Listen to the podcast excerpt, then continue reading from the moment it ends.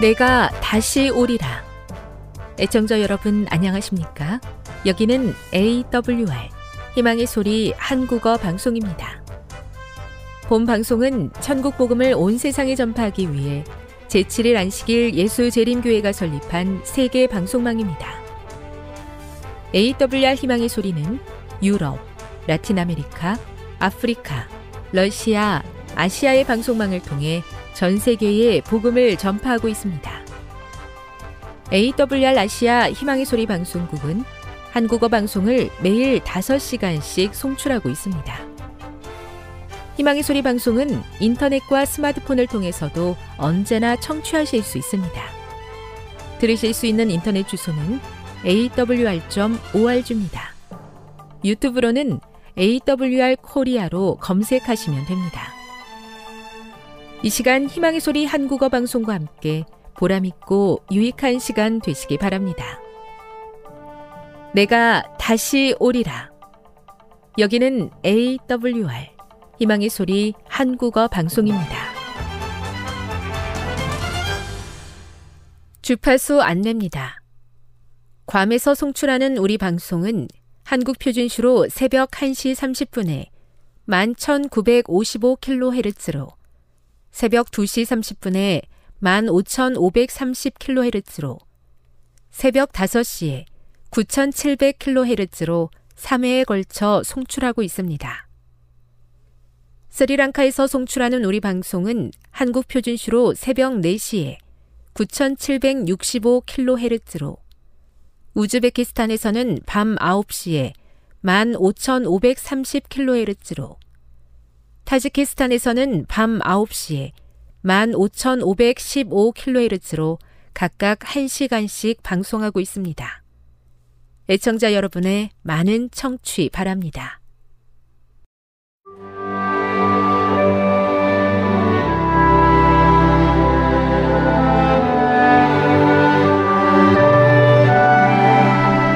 읽어주는 교과 제8과 안식일과 마지막 때 5월 20일 안식일의 일몰 시간은 오후 7시 38분입니다.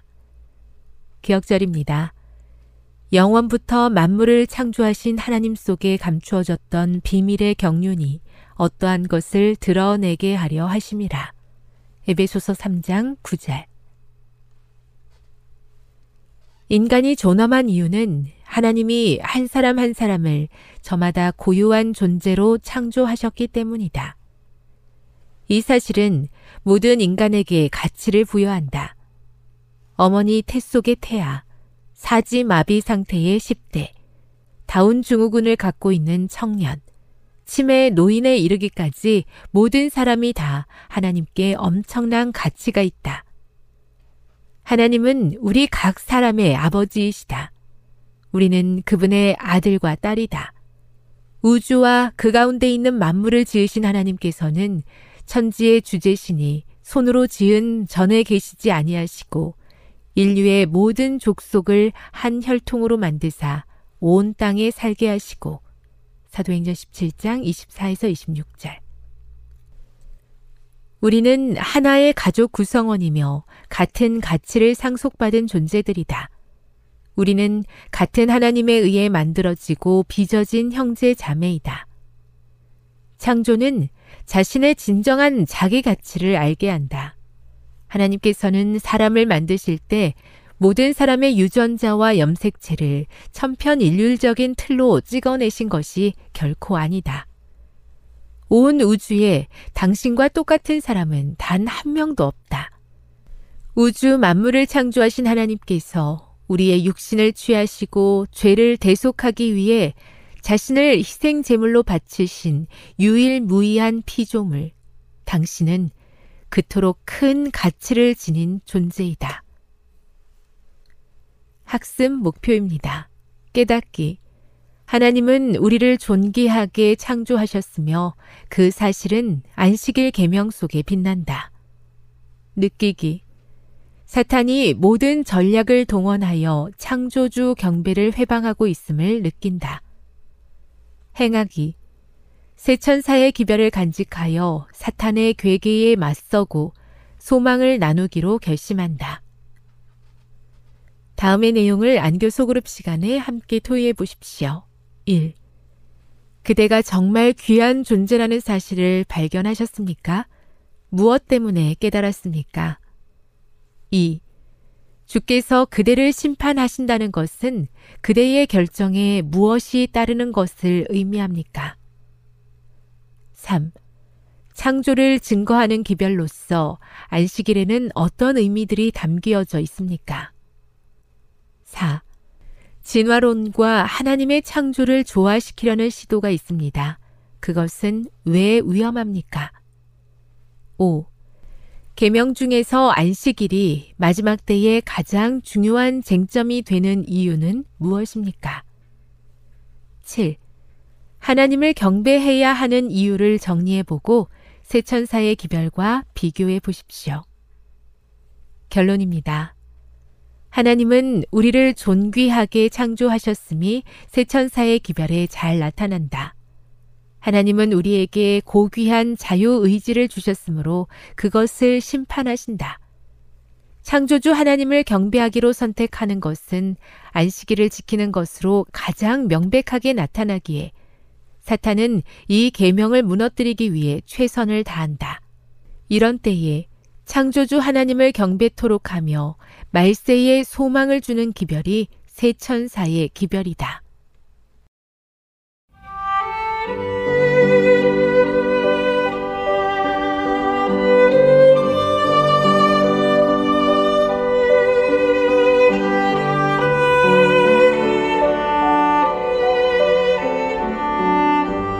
좋은 하나님 만나셨나요? 삶 가운데 만난 하나님의 사랑, 말씀 가운데서 만난 하나님의 사랑을 나누는 애진 시간.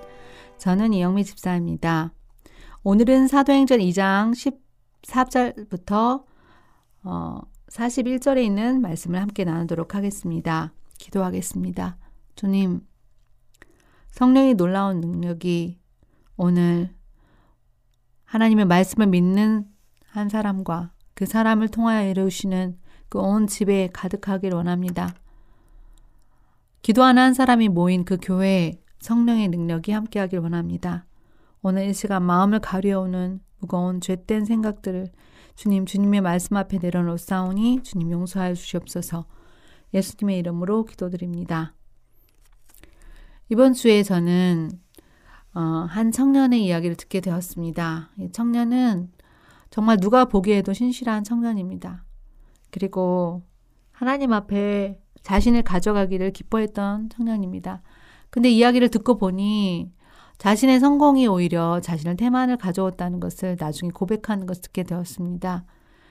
어, 그는 처음에 많은 문제들을 열거했습니다. 자신의 가정 형편, 또한 자신이 어, 걸어가야 될 길들에 대한 어, 염려. 그런데 한참을 듣다 보니 하나님께서 저에게 이런 생각을 주셨습니다. 너희는 먼저 그 나라와 그 일을 구하라 그리하면 모든 것을 더하시겠다고 하신 약속의 말씀이 있는데 지금 그 염려로 인하여 자신이 가야 할 길이 보이지 않는다는 것이 보였습니다. 그래서 그 얘기들을 다 제가 어, 들으면서 아 오늘 함께 기도하기 전에 어, 시간이 다 되었으니까 저녁에 다시 또 한 번 전화를 하면 안 되냐고 했습니다. 그러면 저녁에 전화하기 전에 오늘 내가 나눠야 될 기도 제목이 뭔지 또 오늘 내가 정말 함께 나누고 싶은 이야기가 뭔지 좀 정리를 하면 좋겠다고 얘기를 하고 저녁에 전화를 기다렸습니다. 전화를 받을 때 이미 그 친구는 자신이 마음에 대해서 솔직하게 정리해서 적어 놓은 그런 노트를 읽어 주었습니다.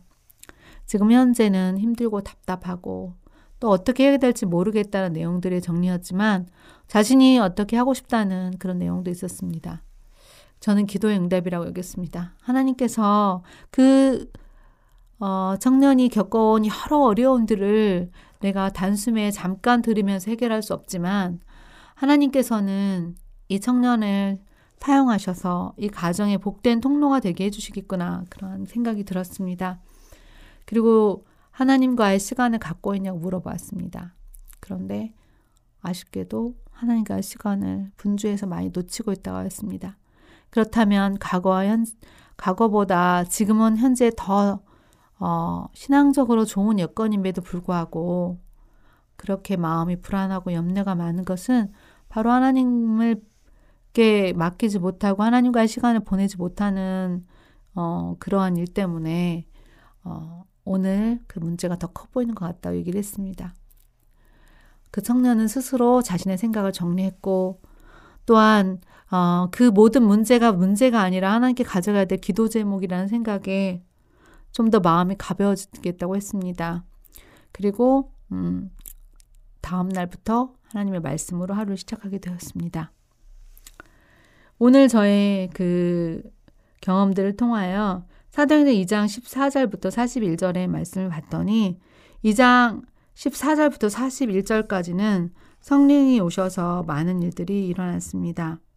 14절에 보면 베드로와가 열한 사도와 같이 서서 소리를 높여 유대인들과 예루살렘에 사는 모든 사람들에게 말씀을 선포합니다. 그리고 그는 그가 한 일은 요엘 선지자로 인하여 하나님께서 허락하여 주셨던 그 약속 예언의 말씀을 어, 선포하게 됩니다. 오늘 본문의 말씀을 보면서 베드로는 시편을 예언하였고 요엘서를 예언합니다. 그가 백성 앞에 섰을 때 그는 자신의 말이 아니라 하나님 말씀으로 매선 사람이 되었습니다. 그리고 그들의 죄를 지적합니다. 십자가에 못 박, 너희들이 십자가에 우리가 못, 못 박은 그 예수를 이제 주라 그리스도라 되게 하셨다고 복음을 선포하게 됩니다. 이 말들을 들었던 유대인들의 마음이 어땠을까요? 그들은 저를 십자가에 못 박으라고 소리쳤던 사람들입니다. 그들은 어찌할고 했습니다. 어찌할 바를 알지 못하는 것입니다. 이때 베드로는 회개하라고 합니다. 회개는 그들에게 쉬운, 유대인들에게 쉬운 것이 아니었습니다. 정당한 절차를 적어도 밟은 듯이 보였고, 또한 그 처형되는 게 여러 과정 속에서, 어, 무조건 살인한 것이 아니라 심판을 통해서, 어, 재판을 통해서 어, 십자가에 못 박게 된 것입니다. 그리고 성령을 선물로 받아라. 유대인에게 그리고 이방인에 약속한 된 것이다.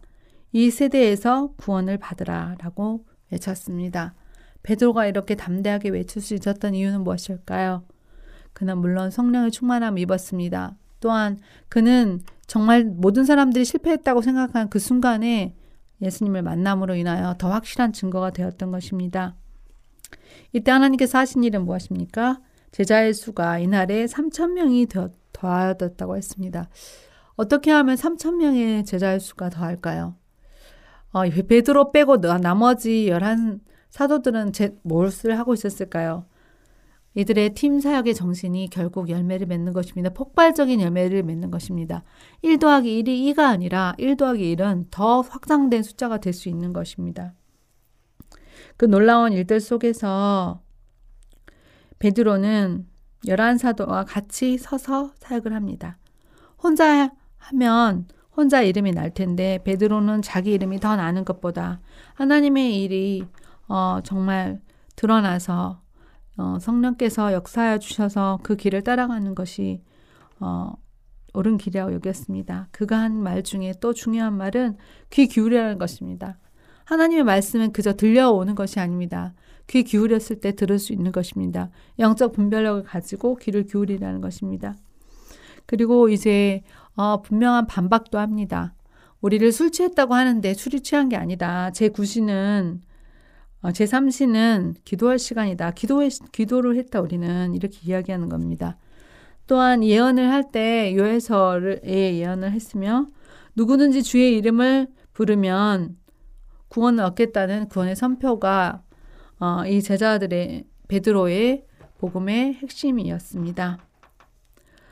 아, 누구든지 주의 이름 부르는 자는 구원 얻으리라는 말씀은요. 참 이 당시에 어, 그들이 유대인들이 가지고 있었던 편견에 비하면 편견에 보면 불가능한 일처럼 보입니다. 그들은 어렸을 때부터 해온 일들이 얼마나 많습니까? 하나님의 말씀을 외웠고 또 어, 그들은 어, 하나님께서 함께 하시는 그 모든 과정 속에서 어, 그 나라의 역사를 함께한 사람입니다. 부모 이야기를 들은 사람입니다. 그런데 예수 이름 하나 불렀다고 해서 자신들과 같은 급으로 교회 안에서 어, 예배 드리고 하는 것들이 분명히 못마땅했을 것입니다. 오늘 약속의 말씀은 바로 구약의 말씀이 더 이상 우리에게 폐지된 법이 아니라는 것입니다. 구약의 말씀은 신약을 밑받침해 주고 있는 귀한 약속의 말씀입니다. 예수의 권능, 우리가 자랑할 것은 예수의 권능을 아는 것, 그리고 십자가의 부활입니다. 다윗은 어, 말씀의 사람이었고 또한 약속의 사람이었고 다윗만한 영성이 없는 어, 유일한 왕이었습니다. 오늘 다윗이 어, 시편을 이용했을 때 유대인들은 그들이 믿는 것을 가지고 그들이 신뢰하는 것을 가지고 이야기했을 때 아마 마음은 열렸을 것입니다. 왜 이들의 마음이 이토록 열릴 수 있었을까요? 저는 어, 이런 말씀을 가운데서 이런 생각들을 해보게 되었습니다. 어, 그 예수의 이름이 드러나는 일, 또 침례 어, 물의 침례를 위해서는 많은 준비를 하고 또 어떻든 침례 받을 때까지 열심히 잘 모든 사람들이 사랑과 관심을 기울이는데 침례를 받고 나서는 이제 알아서 하라는 것입니다. 어, 제자 훈련도 너무 어렵고 지금 모르는 게 너무 많은데 그저 그 사람 그 침례 받은 그 갓난 영적 갓난 아이가 바로 어른인 것처럼 취급하고 아, 이제 침례 받았으니까 우리랑 같이 하면 된다라고 많은 의무를 쌓아놓는 것입니다. 오늘 본문의 말씀에서처럼 어, 베드로에게 주셨던 이 용기와 믿음이 오늘 저에게 필요합니다. 저 자신이 먼저 베드로와처럼 많은 실, 실패의 경험 또 실수한 일들 성급함으로 인하여 어려움을 겪을 때도 있습니다. 오늘 베드로가 어떻게 해서 이렇게 예수님의 마음을 아는 사람이 되었을까? 적용 질문을 던지면서 제 자신에게 어떻게 해야 예수님의 제자로서 어, 살아갈 수 있을까라고 봤더니 그 일은 바로 다름 아닌 내 자신의 무능함을 깊이 느끼고 겸비와 기도로서 연약함을 인정하는 것입니다. 그리고 나의 무가침함을 어, 고백하는 것뿐만 아니라 그리스도께 연결되어 어, 힘을 얻고 그 다음에 주의 사명을 어, 주셨을 때 주저함 없이 나아가는 것입니다. 오늘 부활을 전파하게 되기 원합니다. 이 부활은 살아계신 하나님께서 오늘 우리 삶에 함께 하신다는 놀라운 역사입니다. 어, 이 부활의 경험이 바로 내가 오늘 눈을 감고 다시 눈을 뜰 때 주님께서 나를 어, 잠재우시고 또 깨워주시지 않으면 내 오늘 내, 내 인생의 마지막이고 내일 다시 내가 하나님 앞에서 부르심 받기 전까지 일어날 수 없는 것이라 생각하면 어, 오늘 부활의 경험은 매일매일 잠을 자는 가운데 오늘도 내 나를 새롭게 하여 주시기를 간구하는 기도의 제목이라고 생각이 듭니다. 자, 오늘의 기도 제목입니다. 오늘의 기도 제목은 인, 생의 꿈을 찾는 젊은이들이 꿈을 찾을 수 있도록 이 돕는 일에 많은 준비된 분들이 있게 되길 원합니다. 또한 기도 제목은 어, 진리를 옹호하지만 또 예수의 이름으로 전진하려고 하지만 금지 당할 때 어, 매매되지 않는 사람, 또 금지 당할 때 포기하지 않는 사람이 되기 원합니다. 기도하겠습니다. 주님 오늘 기도드립니다. 주님께 우리가 보고 들은 것을 말하지 아니할 수 없다고 하였습니다. 주님 도와주시옵소서. 또한 주님 진리를 옹호하고 그리스도의 이름이 널리 전파될 때 오늘도 주의 약속의 말씀에 흔적을 붙잡는 그러한 저희들이 되게 하여 주시옵소서. 물의 침례를 이미 받은 사람들이 많이 있습니다. 그러나 성령의 침례를 구하여 온전히 그리스도께서 우리에게 주시는 평안을 누리게 하여 주시옵소서. 오늘 이 시간도 교회에서 일들을 기다리고 있는 많은 영혼들이 있습니다. 주여 도와주시옵소서. 주는 살아계신 하나님의 아들이십니다. 예수 그리스도의 이름으로 기도드립니다. 아멘. 지금 여러분께서는 AWR 희망의 소리 한국어 방송을 듣고 계십니다.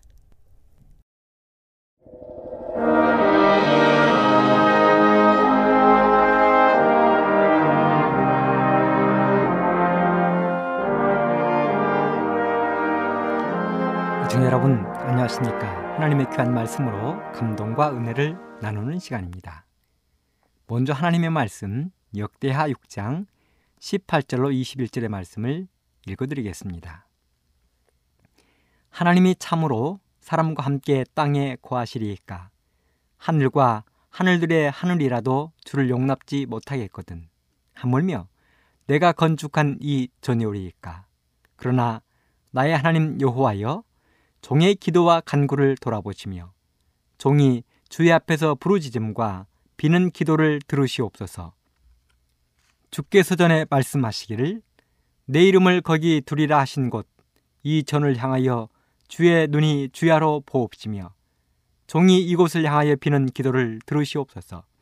종과 주의 백성 이스라엘이 이곳을 향하여 기도할 때에 주는 그 간구함을 들으시되 주의 계신 곳 하늘에서 들으시고 들으시사 사하여 주옵소서. 저는 오늘 이 말씀을 중심으로 솔로몬의 위대한 성전 봉헌 기도 하는 말씀의 제목을 준비해 보았습니다. 이스라엘의 두 번째 왕이자 솔로몬의 아버지였던 다윗은 평생의 소원이 하나 있었습니다. 그것은 바로 자신을 그토록 사랑했던 하나님의 집을 마련하는 것이었습니다. 그래서 다윗은 하나님의 성전을 짓기 위하여 수많은 건축 자료를 준비하기 시작했습니다. 역대상 22장 2절에 보면 다윗이 명하여 이스라엘 땅에 우관한 이방 사람을 모으고 석수를 시켜 하나님의 전을 건축할 돌을 다듬게 하고 다윗이 또 문짝 못과 거물못에 쓸 철을 한없이 준비하고 또 심이 많아서 중술 셀 수 없는 노을 준비하고 또 백향목을 무수히 준비하였으니 이는 시돈 사람과 두로 사람이 백향목을 다윗에게로 많이 수운하여 왔습니다.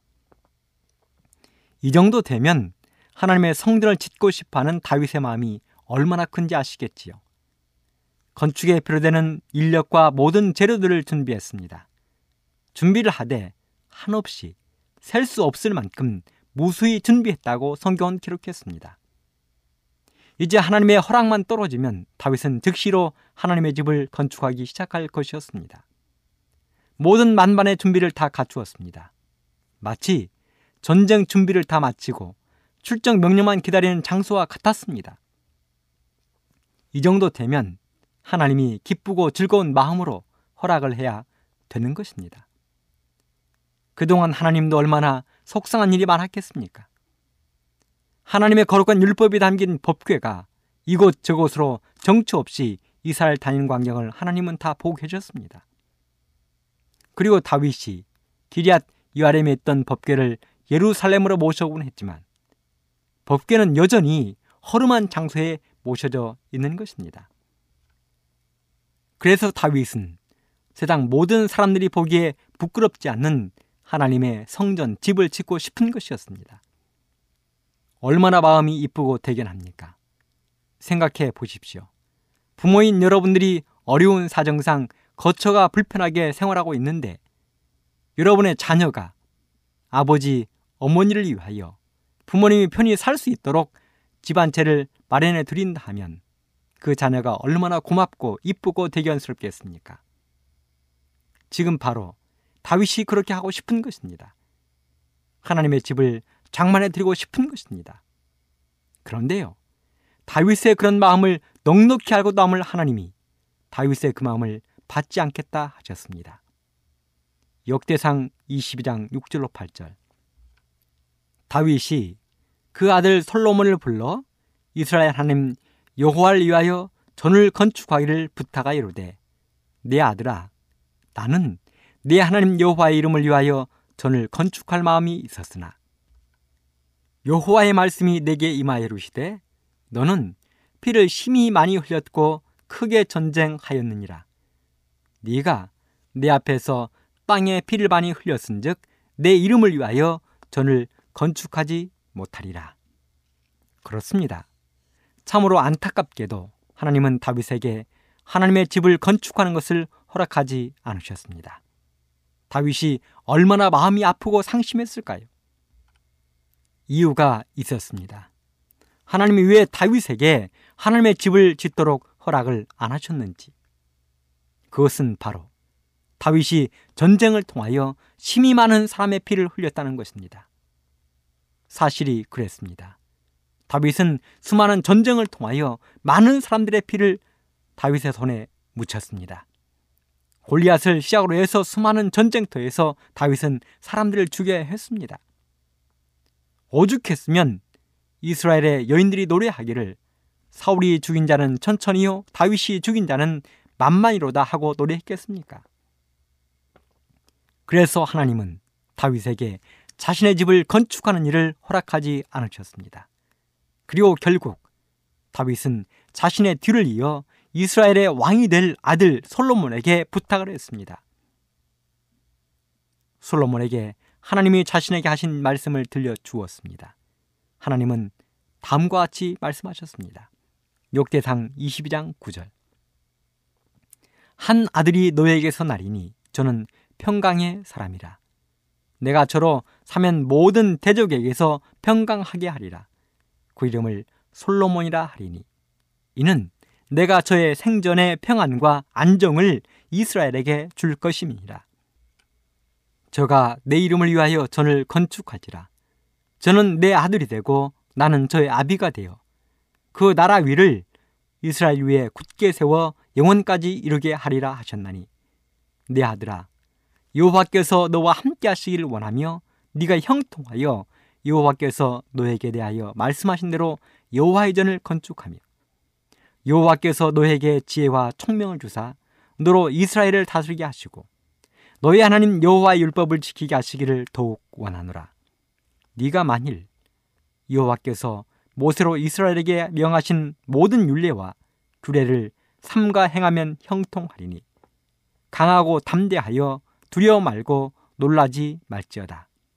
내가 환란 중에 여호와의 전을 위하여 금 10만 달란트와 은 100만 달란트와 놋과 철을 그 중수를 셀 수 없을 만큼 힘이 많이 예비하였고 또 제목과 돌을 예비하였으나 너는 더할 것이며 또 공장이 너에게 많이 있나니 곧 석수와 목수와 온갖 일에 익숙한 모든 사람이니라 금과 은과 놋과 철이 무수하니 너는 일어나 일하라 여호와께서 너와 함께 계실지로다.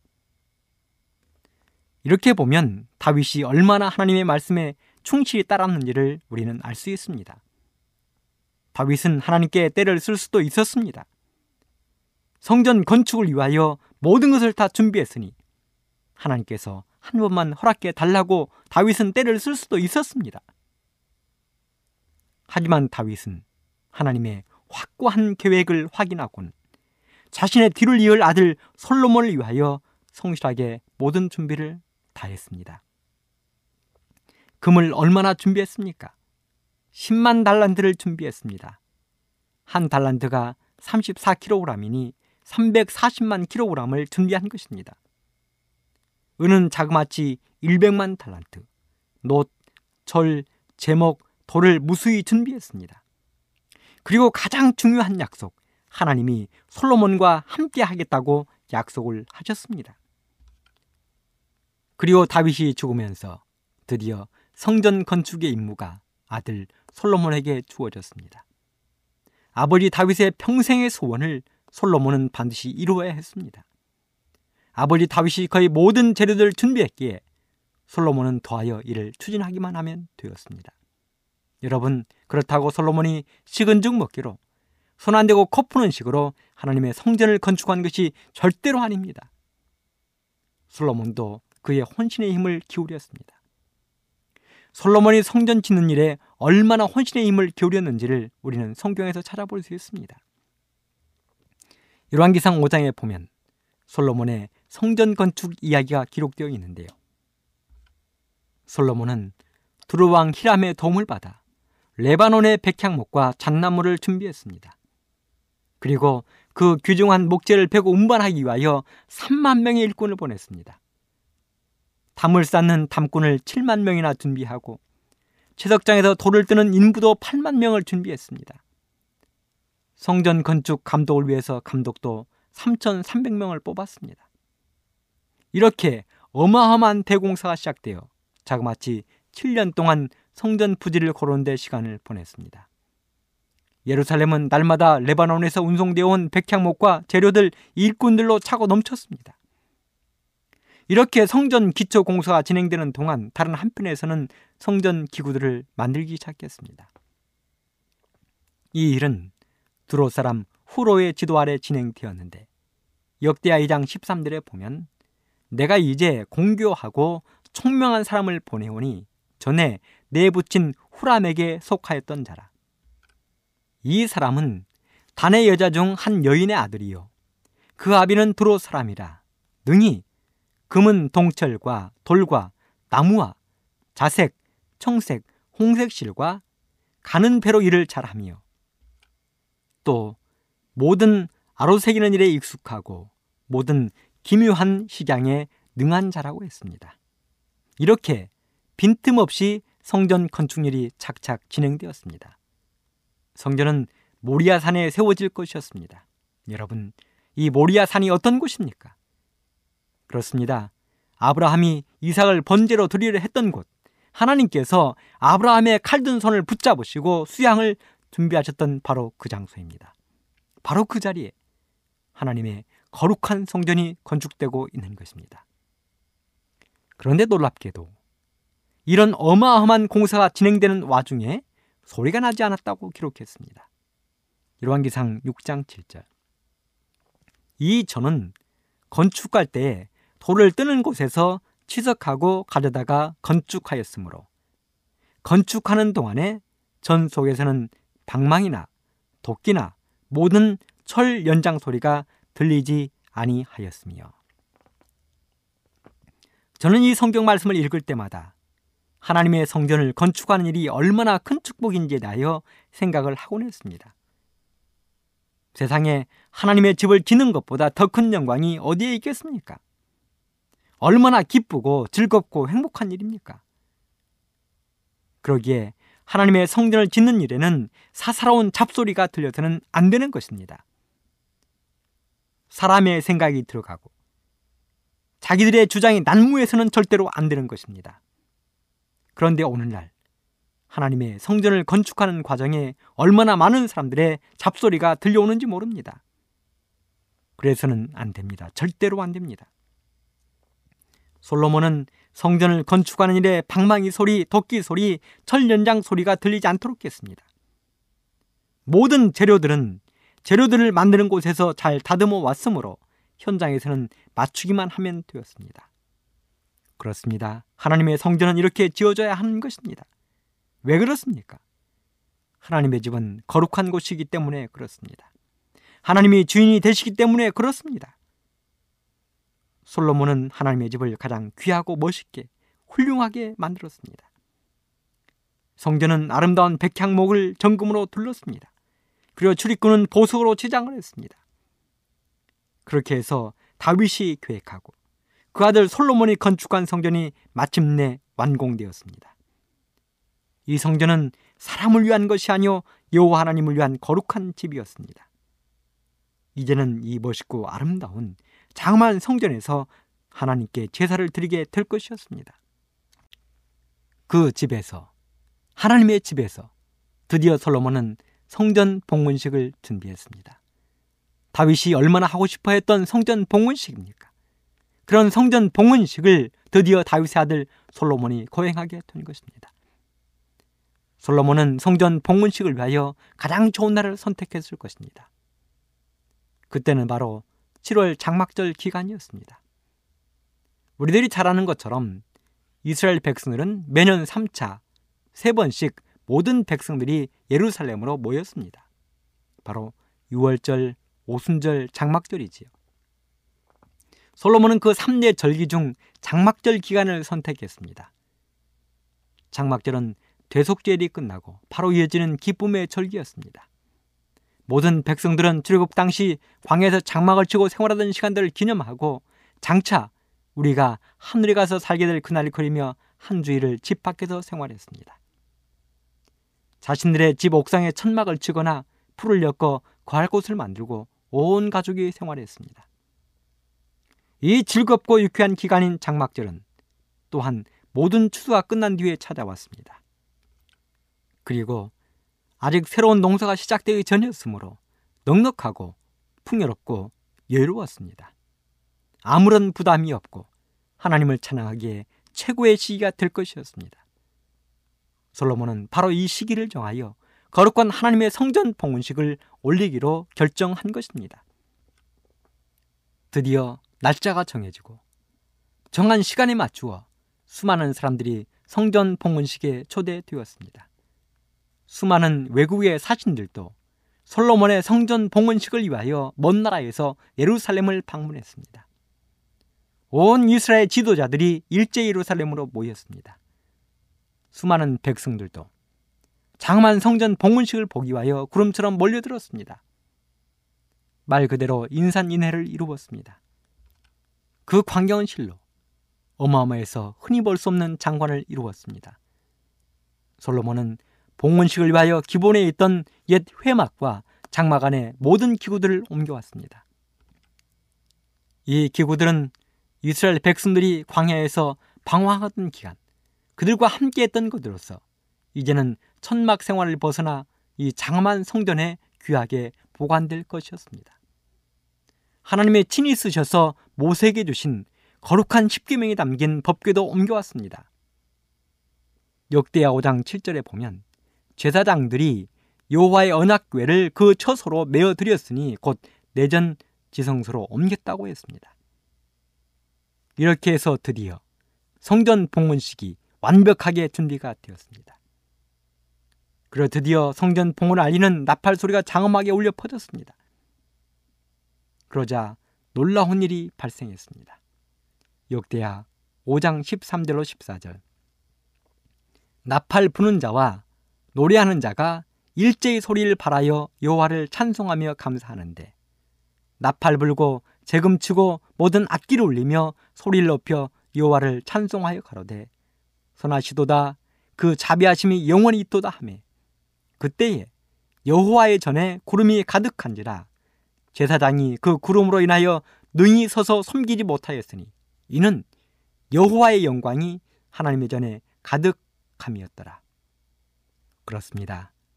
그 장엄한 성전 봉헌식에 하나님의 영광이 가득 임재했습니다. 하나님이 오신 것입니다. 여호와의 전에 구름이 가득 찼습니다. 이 구름은 시내산에 모세가 올라갔을 때 임했던 바로 그 구름이었습니다. 이 모습을 바라본 솔로몬과 모든 지도자들, 백성들은 일제히 무릎을 꿇었습니다. 감히 그 엄숙한 상황에서 눈을 똑바로 뜨고 있을 수 있는 사람은 그 자리에 아무도 없었습니다. 그렇게 모든 사람들이 머리를 조아리고 있을 때 드디어 솔로몬의 위대한 성전 봉헌 기도가 울려 퍼졌습니다. 그 솔로몬의 성전 봉헌 기도는 바로 오늘 우리들이 드려야 할 기도의 모본입니다. 과연 솔로몬은 성전 봉헌 기도를 어떻게 드렸습니까? 첫째, 의로운 것과 죄던 것을 구별하여 달라는 기도를 드렸습니다. 역대하 6장 22절로 23절 만일 어떤 사람이 그 이웃에게 범죄함으로 맹세시킴을 받고 저가 와서 이 전에 있는 주의 단에서 맹세하거든 주는 하늘에서 들으시고 행하시되 주의 종들을 국문하사 악한 자의 죄를 정하여 그의 행위대로 그 머리에 돌리시고 의로운 자를 의롭다 하사 그 의로운 대로 갚으옵소서. 옛날 이스라엘 백성들 사이에서는 범죄 혐의는 있지만 확실하지 않을 때 레위기 6장 3절에 보면 피의자로 하여금 하나님 앞에 자신이 무죄하다는 것을 맹세하도록 했습니다. 이것은 모든 사람의 마음을 꿰뚫어 보시는 하나님을 증인으로 모신다는 것을 상징했습니다. 그래서 이 맹세는 어떤 증거들보다 더욱 확실한 보증이 되었습니다. 왜냐하면 당시 이스라엘 백성들은 만일 거짓 맹세를 한다는 것은 하나님의 이름을 망령되 일컫는 것으로 간주했고 이러한 사람은 반드시 하나님의 저주를 면하지 못한다고 생각했습니다. 그런데 솔로몬 왕 당시에는 백성들 사이에 우상 숭배로 인한 신앙적인 양심이 약해지면서 하나님을 슬프게 하는 일이 자주 일어났습니다. 하나님을 자주 반역했습니다. 그래서 솔로몬은 기도를 통하여 다시 한번 백성들의 마음을 하나님께로 향하게 하고 하나님의 영광을 드러내고 싶었던 것입니다. 의로운 것과 죄된 것을 구별하여 달라고 솔로몬은 기도했습니다. 두 번째는 백성들의 범죄로 인하여 전쟁에서 패하고 하나님께 잘못을 구하거든 죄를 용서해 달라고 기도했습니다. 역대하 6장 24절. 만일 주의 백성 이스라엘이 주께 범죄하여 적국 앞에 패하게 되므로 주께로 돌아와서 주의 이름을 인정하고 이 전에서 주께 빌며 간구하거든 주는 하늘에서 들으시고 주의 백성 이스라엘의 죄를 사하시고 그와 그 열조에게 주신 땅으로 돌아오게 하옵소서. 아마도 솔로몬은 아버지 다윗을 통하여 지난날 이스라엘의 역사에 대해서 많이 들었을 것입니다. 특별히 사사시대, 사왕시대의 어두운 역사에 대해서도 많이 들었을 것입니다. 사사시대 이야기 속에 도도히 흐르는 중심은 무엇입니까? 끊임없는 하나님의 백성들의 배도, 우상숭배로 인한 이방인들의 침략 이야기입니다. 특별히 미디안 족속과 블레셋 족속은 그 중에서도 이스라엘을 가장 힘들게 했습니다. 적게는 수년에서 많게는 수십 년 동안 이스라엘 백성들은 침략자들의 억압을 받아야 됐습니다. 그리고 그 역사는 자신의 아버지 다윗 때까지 이어져 다윗은 많은 시간을 전쟁하는데 허비했습니다. 그래서 솔로몬은 배웠고 기억했습니다. 자신은 절대로 하나님을 떠나지 않을 것이라고. 그럼에도 불구하고 혹시 이스라엘 백성들이 하나님께 범죄해가지고 다른 나라와 전쟁에서 패할지라도 회개하고 돌아와 하나님께 무릎 꿇어 기도하면 반드시 죄를 용서해달라고 솔로몬은 기도를 드리고 있는 것입니다. 그래서 그런지 훗날 이스라엘 백성들이 바벨론 포로가 되어 바벨론에 끌려갔을 때 그들이 바벨론 강변에 앉아 예루살렘을 바라보며 수금을 타고 하나님을 기억했을 때 하나님은 70년 만에 드디어 포로에서 해방하고 이스라엘 백성들을 고향으로 돌아오게 하셨습니다. 셋째는 비가 없어서 주의 벌을 받을 때 성전을 향하여 기도하면 비를 내려달라는 기도를 했습니다. 역대 6장 26절 만일 저희가 주께 범죄함을 인하여 하늘이 닫히고 비가 없어서 주의 벌을 받을 때 이곳을 향하여 빌며 주의 이름을 인정하고 그 죄에서 떠나거든 주는 하늘에서 들으사 주의 종들과 주의 백성 이스라엘의 죄를 사하시고 그 마땅히 행할 선한 길을 가르쳐 주옵시며 주의 백성에게 기울어 주신 주의 땅에 비를 내리시옵소서. 저는 어렸을 때 농사 짓는 부모님들이 한탄하는 소리를 많이 듣고 보았습니다. 부모님들이 한탄하는 소리가 가장 많이 들릴 때는 다른 때가 아닌 바로 비가 오지 않을 때입니다. 저희 집은 다른 집에 비해 부유하지 못했습니다. 그래서 많지도 않은 돈이 있었는데 대부분 천수답이었습니다. 즉, 비가 오지 않으면 모내기를 할 수 없는 말 그대로 하늘만 쳐다보는 놈들이었습니다. 다행히 비가 제때 내려주면 모내기를 하는데 지장이 없었지만 비가 내리지 않으면 저희 부모님들의 가슴은 새카맣게 타들어가기 일쑤였습니다. 그 모습을 40여 년이 지난 지금도 저는 생생하게 기억하고 있습니다. 바로 그때 부모님들이 가장 많이 하시던 말씀이 바로 하나님이었습니다. 예수의 예자도 모르시던 교회의 교자도 모르시던 부모님들이 하나님을 찾은 것입니다. 그런 것처럼 솔로몬 당시의 이스라엘 백성들도 가뭄을 자연적인 현상으로서만 보는 것이 아니라 자신들의 범죄에 대한 하나님의 형벌로 간주를 하고 있었습니다. 그래서 솔로몬은 기도하기를 백성들이 죄를 떠나 회개하고 하나님을 찾으면 용서를 해주실 뿐만 아니라 논과 밭의 비도 넉넉하게 내려달라고 왕으로서 기도를 하고 있는 것입니다. 네 번째는 흉년이나 전염병이 돌 때에 하나님께 기도하거든 그 기도를 들어달라는 것입니다. 역대 6장 28절 만일 이 땅에 기근이나 오늑이 있거나 곡식이 시들거나 깐부기가 나거나 메뚜기나 황충이 나거나 적국이 와서 성읍을 에워싸거나 무슨 재앙이나 무슨 질병이 있든지 물론하고 한 사람이나 혹 주의 온 백성 이스라엘이 다 각각 자기의 마음의 재앙과 고통을 깨닫고 이 전을 향하여 손을 펴고 무슨 기도나 무슨 간구를 하거든. 주는 계신 곳 하늘에서 들으시며 사유하시되 각 사람의 마음을 아시오니 그 모든 행위대로 갚으시옵소서. 주만 홀로 인생의 마음을 아심이니이다. 여기서 말하는 기근은 온 땅에 흉년이 드는 것입니다. 온역은 유행성 열병이나 장티푸스 같은 전염병입니다. 깐부기는 곡식의 이삭이 벌레들로 인하여 검게 되어 말라 죽는 병입니다. 황충은 메뚜기과의 곤충으로 모든 농작물을 남김없이 뜯어먹어버리는 해충입니다. 이런 모든 재앙은 백성들을 괴롭게 할 것이었습니다. 그래서 솔로몬은 이 모든 재앙들이 닥쳐오면 백성들이 극심한 고통과 배고픔으로 고통을 받을 것인데 그리할 때 백성들이 와서 이 하나님의 성전에서 간절하게 기도하면 반드시 들어달라는 왕으로서의 기도를 드리고 있는 것입니다. 다섯 번째 기도는 이방인들을 위한 기도였습니다. 역대 6장 32절 주의 백성 이스라엘에 속하지 않은 이방인에 대하여도 저희가 주의 큰 이름과 능한 손과 펴신 팔을 위하여 먼 지방에 와서 이전을 향하여 기도하거든. 주는 계신 곳 하늘에서 들으시고 무릇 이방인이 주께 부르짖는 대로 이루사 땅의 만민으로 주의 이름을 알고 주의 백성 이스라엘처럼 경유하게 하옵시며 또 내가 건축한 이 전을 주의 이름으로 일컫는 줄을 알게 하옵소서. 솔로몬은 자신이 다스리는 이스라엘 백성만을 위한 기도로 그치지 않았습니다. 이방인들일지라도 그들이 이 성전에 와서 기도하면 그 기도에 응답해 달라는 것입니다. 솔로몬은 알았습니다.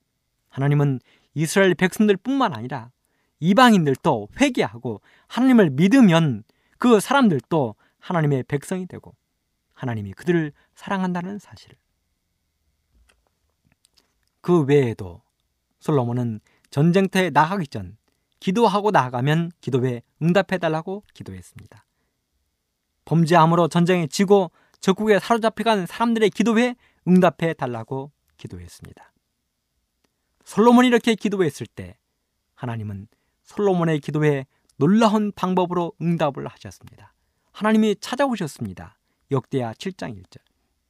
솔로몬이 기도를 마침에 불이 하늘에서부터 내려와서 그 번제물과 제물들을 사르고 여호와의 영광이 그 전에 가득하니 하나님이 임하셨습니다. 여러분, 기도의 힘은 위대합니다. 스코틀랜드의 한 유명한 목사님이 계셨습니다. 말씀에 힘이 있고 능력이 있었습니다.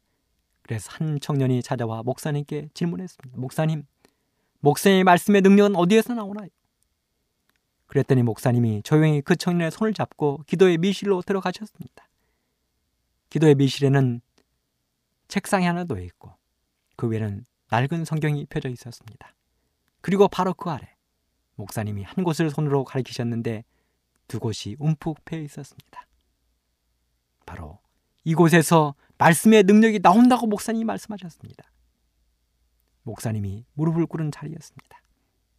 무릎을 꿇은 만큼 하나님의 말씀의 능력이 나오는 것입니다.